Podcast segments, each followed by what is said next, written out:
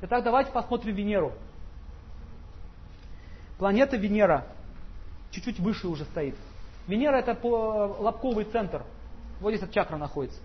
Итак, Венера означает уже не просто упс-упс-упс и голый секс, а хочется уже такой романтики, стихов, чтобы уже там он как-то баллады под окнами играл. Чаще всего они встречаются на курортных зонах, где-то еще они, допустим, в походах встречаются, там, с гитарой под, за костром сидят, там, на поэтических каких-то встречах, в театрах. Почему же, допустим, она идет в театры? Девушка ищет там себе мужа. Ее упс-упс-упс не интересует. Это не ее стихия. Ей не нравится так жить.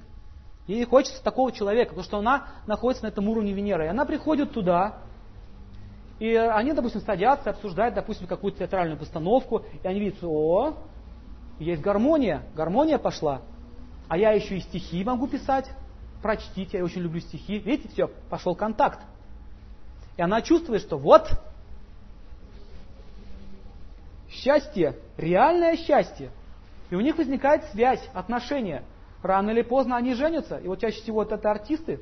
Посмотрите, у них очень нестабильные браки. Заметили? Редко, когда артисты долго вместе живут. Они сыграли вместе роль, о, это гармония. Они думают, что так будет всегда. Но жизнь так устроена, что если ты не исполняешь свои обязанности, у тебя нет долга в жизни, ты на иных чувствах долго не проедешь. Чувства всегда пресыщаются. И дальше что происходит? Они живут вместе, Играют они на гитарах, поют, там гуляют, веселятся, но это не может вечно продолжаться. Наступает обязанность, ответственность наваливается. Чаще всего после рождения ребенка. Все, ответственность наступает, и он чувствует, его начинает давить. В окно лезть не надо, по лианам.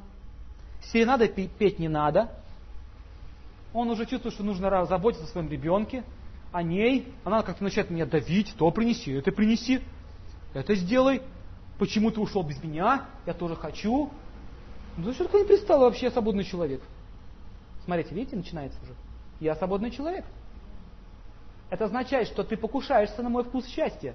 Ты его хочешь разрушить. И вообще какой-то он стал странный, он меня уже не так любит, он мне уже не пишет таких стихов. И она тоже чувствует угасание по отношению к нему. Все это постепенно гаснет, гаснет, гаснет.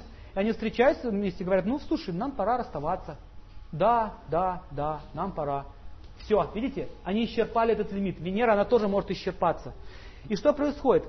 И он начинает искать всю любовницу. А это что? Опять лианы, серенады, костры, ля-ля тополя, шуры-муры. Счастье снова пришло. И он говорит, это просто моя ошибка. Она просто моя ошибка.